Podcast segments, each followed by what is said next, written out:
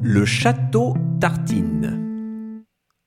Il existait, dans le pays féerique de notre héros, des petites collines dispersées çà et là, sur chacune desquelles était disposée une tente.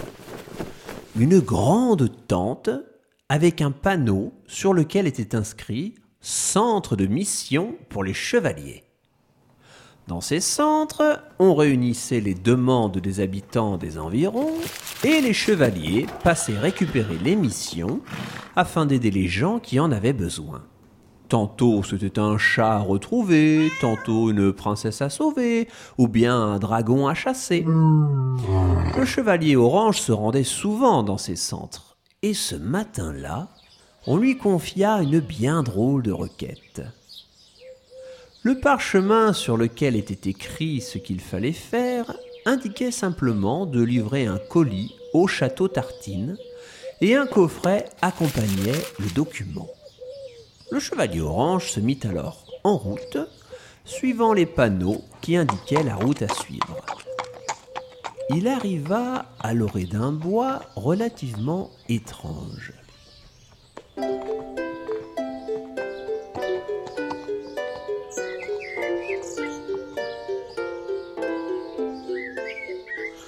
En effet, c'était une forêt composée d'herbes en céréales, de buissons de brioche, et sur les arbres en pin poussaient des croissants.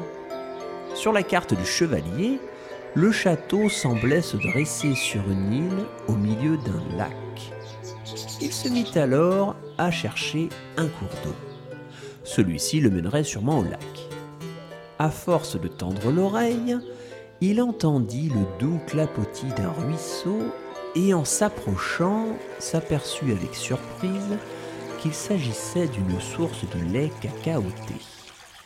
Il suivit alors la petite rivière cacao et atterrit comme convenu au bord d'un petit lac de lait chocolaté. On pouvait apercevoir au loin les remparts du château. Les murs et les tours étaient en bois clair et le sol était en moquette épaisse. Un énorme réveil en argent trônait au-dessus de la porte principale et les quelques habitants qui déambulaient le long des murailles étaient en chaussons et robes de chambre et ils portaient de gros oreillers sous le bras. Des parfums de café chaud et de pain grillé se mêlaient aux senteurs du lac de cacao et il régnait une atmosphère de dimanche matin des plus apaisantes. Notre héros aurait volontiers rejoint la citadelle afin de se reposer un peu, mais il lui fallait traverser le lac. Il appela un des habitants du château. « Hola du château! Pouvez-vous m'indiquer comment passer le lac, s'il vous plaît ?» L'habitant semblait encore tout endormi. « Oh, bah, y avait bien un pont! Un joli pont en carreaux de sucre, mais il a tout fondu dans le cacao. » On attend qu'on le reconstruise. Allez, je vais me recoucher, moi. » Et il laissa notre pauvre héros sans réponse. Mais une mission, c'est une mission. Et le chevalier devait trouver une solution. Il eut soudain une idée. Il rejoignit la forêt, dégaina sa splendide épée et d'un coup net, trancha en deux un arbre en pin.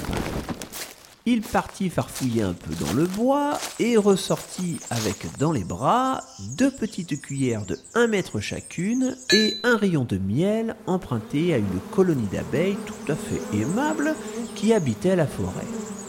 Il tartina son pain de miel, poussa la tartine géante dans le lait et ainsi, flottant sur son bateau tartine, il se mit à ramer avec ses petites cuillères. Le miel empêchait le lait de détremper le pain et son embarcation tint bon le temps de rejoindre l'autre rive. Il put alors livrer son colis qui était destiné au chef du château lui-même et découvrit que le coffret contenait une petite pièce crantée en métal. Le chef prit la parole. « Ah, voilà enfin la pièce de rechange de notre réveil.